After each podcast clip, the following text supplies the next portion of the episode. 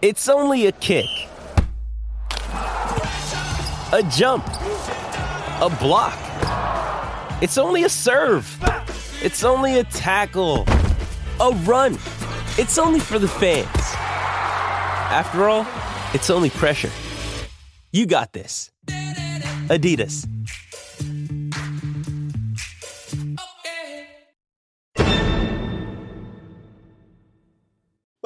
To History of College Football Podcast. I am Jay Abramson, and I will take you down a gridiron memory lane. The national champions, the teams, the rivalries, the conferences, the Heisman winners, the rankings. Today, we discuss the college football history of Ole Miss.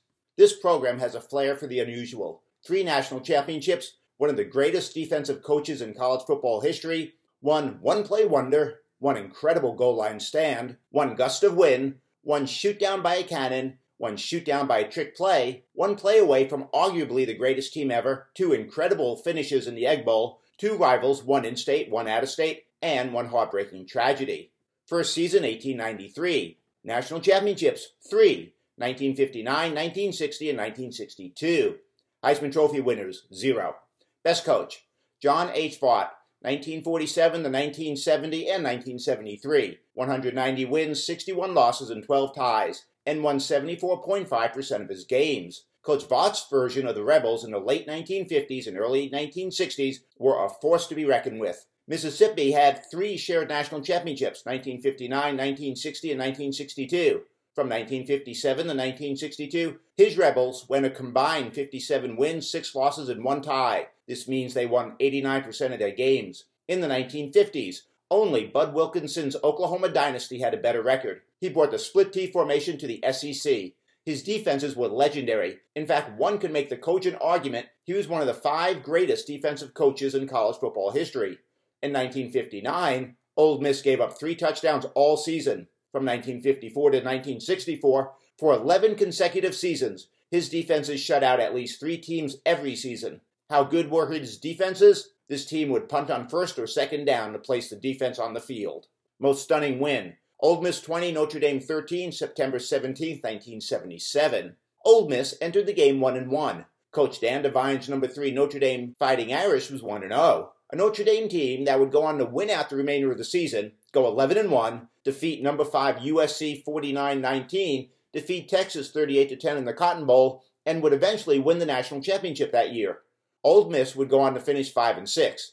Playing on a hot, humid day in Jackson, Mississippi, Ole Miss was up 10 to 7 at halftime. After two Notre Dame field goals, Ole Miss found itself behind 13 to 10 in the fourth quarter. Ole Miss started its drive at its own 20. Notre Dame was expecting Ole Miss to throw passes to the sideline to stop the clock, but Ole Miss tight end L.Q. Smith faked going down the sideline and went across the field for a 48-yard reception. It was the only pass he ever caught as a Rebel. A few plays later, a 10 yard screen pass won the game for the Rebels to secure the implausible upset.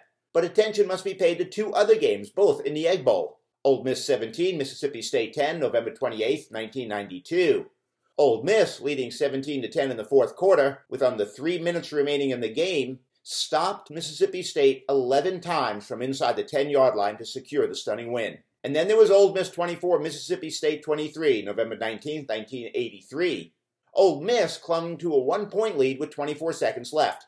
Mississippi State lined up for a 27 yard field goal attempt into a 40 mile per hour wind. The kick was heading between the uprights, and then, from out of nowhere, a gust of wind knocked the ball down, and the ball fell short of the goalpost.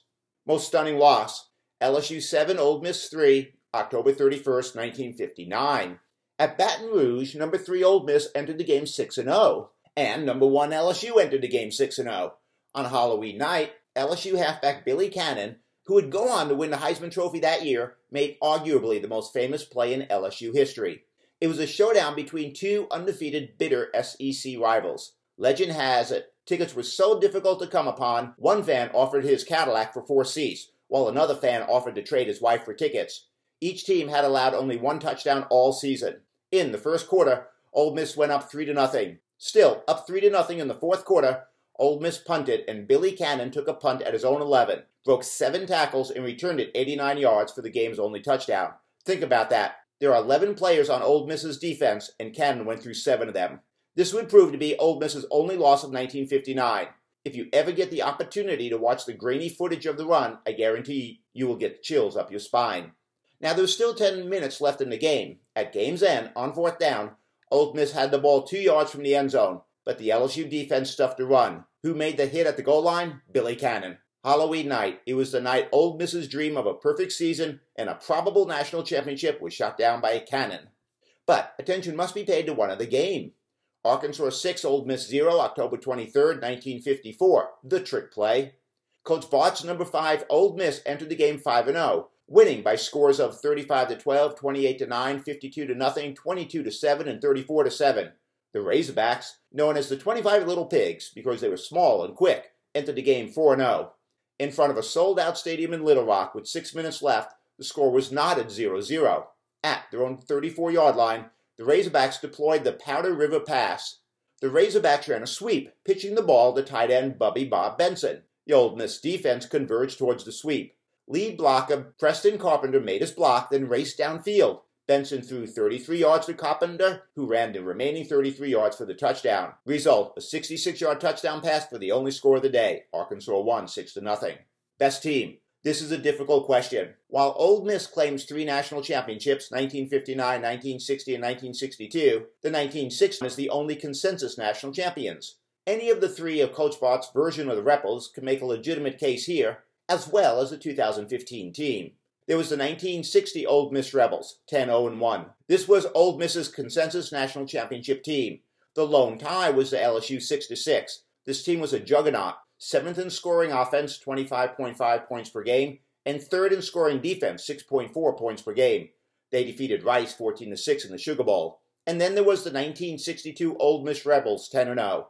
This team went undefeated, untied, and was also a juggernaut, 13th in the nation in scoring offense, 24.7 points per game, and third in scoring defense, 5.3 points per game. They defeated Arkansas 13 7 in the Sugar Bowl. And then there was the 2015 Ole Miss Rebels, 10 and 3. Coach Hugh Freeze's version of the Rebels finished number 10 in the nation. They were 8th in the nation in scoring, 40.8 points per game, and 34th in defense, 22.6 points per game. On September 26, they rose to number 3 in the nation after they defeated number 2 Alabama 43 to 37.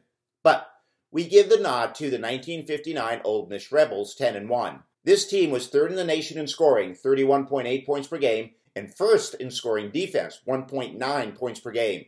This team had arguably the best defense since Coach Neyland's legendary Tennessee's 1939 team that had gone on to shut out every opponent. This team, the Ole Miss Rebels, shut out eight of the ten teams they faced, allowed three touchdowns all season. They were national champions according to four major selectors. Had it not been for a single play, the cannon punt return that we just discussed, they would have been a consensus national champion and in the discussion as one of the greatest teams of all time.